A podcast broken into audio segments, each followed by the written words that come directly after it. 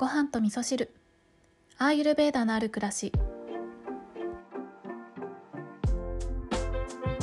こんにちは、えー、今日は、えー、と日曜日の夜に収録をしているんですが、ご感想のメッセージをご紹介しながら雑談をしたいと思っております。早速ね、メッセージご紹介したいと思うんですけど、こちらは ディーエム、インスタの ディーエム の方にね、いただきまして、マニラ在住のヨガティーチャーのあやさんからメッセージいただきました。あやさん、いつもありがとうございます。なんかもう、あやさんはもはやごはみそネームとかね、あの、ご紹介せずに、そのままあやさんとご紹介しておりますけれども、いつも本当に嬉しいメッセージをありがとうございます。はい、ではご紹介します。毎日メッセージ失礼します。今日の配信もありがとうございました。きょこさんのご実家エピソード、子供の頃のエピソード、いつも素敵で、以前から好きなトピックです。本当に素敵な子供時代を過ごされたんですね。ビニール袋持参話最高です。こちらでは高級なホテルでもおしゃれなレストランでも基本残したものはお持ち帰りするのが当たり前な感じです。もういいですね。これはタイやインドでもそうやった気がするな。ですが、毎回使い捨てのタッパーを使われているので、それが気になっていましたが、ビニール袋を持参したらいいんですね。いや、タッパーにしよう。えー、それならゴミにならないですもんね。タイでのテイクアウトは麺もご飯もビニール袋で渡されます。でも確かに日本やったらタッパー持参とか恥ずかしいと思ってしまうかも。何なんでしょうね、この感覚。でも最近はフードロスのこともあるし、日本でも寛容に対応してくれるかも。次回一時帰国ではトライしてみよう。いい気づきをいただきました。ありがとうございます。はい、こんなメッセージをいただいておりました。あやさん、ありがとうございます。えー、ね、そう。あの、日本だったら恥ずかしいって思いそうな気がしますよね。うん。今はね、私全然大丈夫なんですけど、むしろやれやれって感じなんですけど、あの日本はね、今あのあ海外でもそういう国あると思うんですけど、あのね、店内で食べるのとあのお持ち帰りとあの税率が違うのでね、あんまり堂々とやるとね、お店の方も困ってしまうかなって思うので、あのあやさん、日本に来られた際はこそっとね、やられたらいいんじゃないかなって思いますね。こんなこと言っていいのかわかんないですけど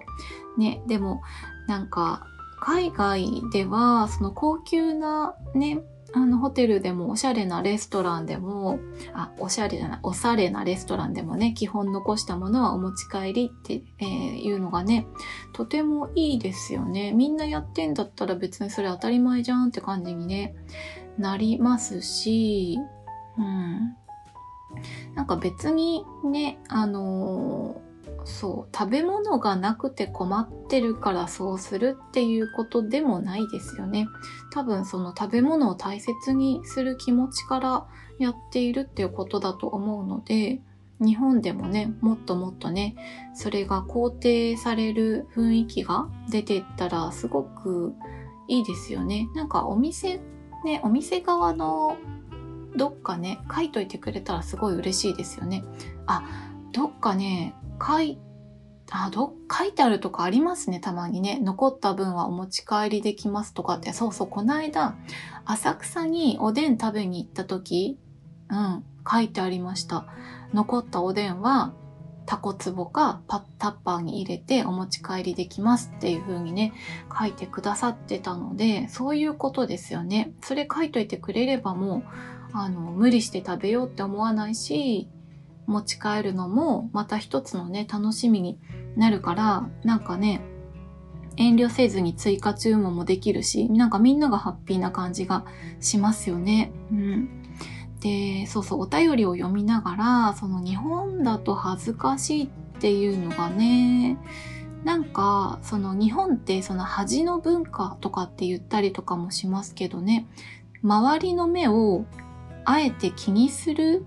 っていうことをしますよね。うん。でもそれ考えてた時に、まあみんながみんなじゃないとは思うんですけどね。まあでも一般的にそういう傾向にあるのかなってことを考えていた時に、多分、うん、あの昔はもっとその周りの目を気にする以上に、その自分、もう一人の自分から自分を見た時の目を気にしていたんじゃないかなって思うんですよね。だからこそ誰も見ていないところでもいいことができたり、得のある行動ができたりとかできるんじゃないかなって思ったんですよね。それがうーんなんでですかね。多分その社会に対する不安とか恐怖とか疑いとか、そういったことが出てきて、それが増えてくると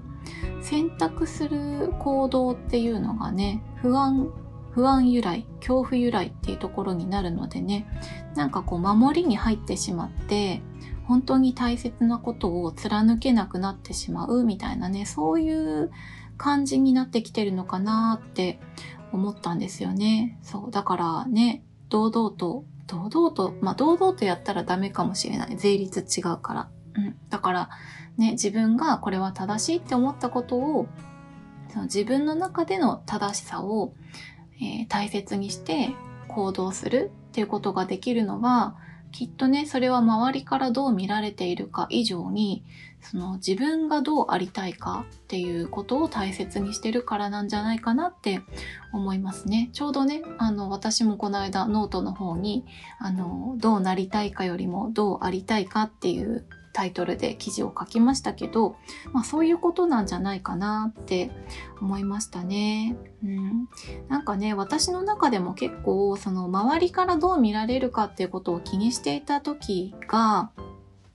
すごくね、あの自分の妨げになってたなってことをね感じているんですよね。だけどアユルベーダに出会ってから、まあ、ジョーティッシュに出会ってから本当の自分って何なのかなっていうことを、あのそうなんとなくじゃなくて、あの確、確信を持ってこれが本当の自分だなってことを大切にできるようになってから、なんか周りの目ってねあんまり気にしなくなったんですよね。だからそれは多分自分のことを大事にしてるから、えー、周りのことも大事に思うことができて、自分のことを信じられるようになったから周りのことも信じられるようになったっていう好循環によってね、そんな考え方が生まれてきてるんじゃないかななんてね思っておりました。うん、ちょっとあやさんのお便りからずれてしまいましたけれども、なんかこうやってね海外の事情なんかを聞くと日本でのね常識は全然常識でもないんだなっていうこととかね、なんかこの海外での知らなかったいい一面とかが知ることができてね、結構このごはみそ聞いてくださってる方は海外に住んでらっしゃる方も多いみたいなのでね、こんなメッセージをいただくとねすごくあのいい学びになるなって思いました。あやさんいつもありがとうございます。はい、ということで今日はあやさんからのね、あのマニラ在住のあやさんからのお便りをご紹介させていただきながら雑談をさせていただきました。それでは皆さん今日も良い一日をお過ごしください。今日も聞いていただきましてありがとうございます。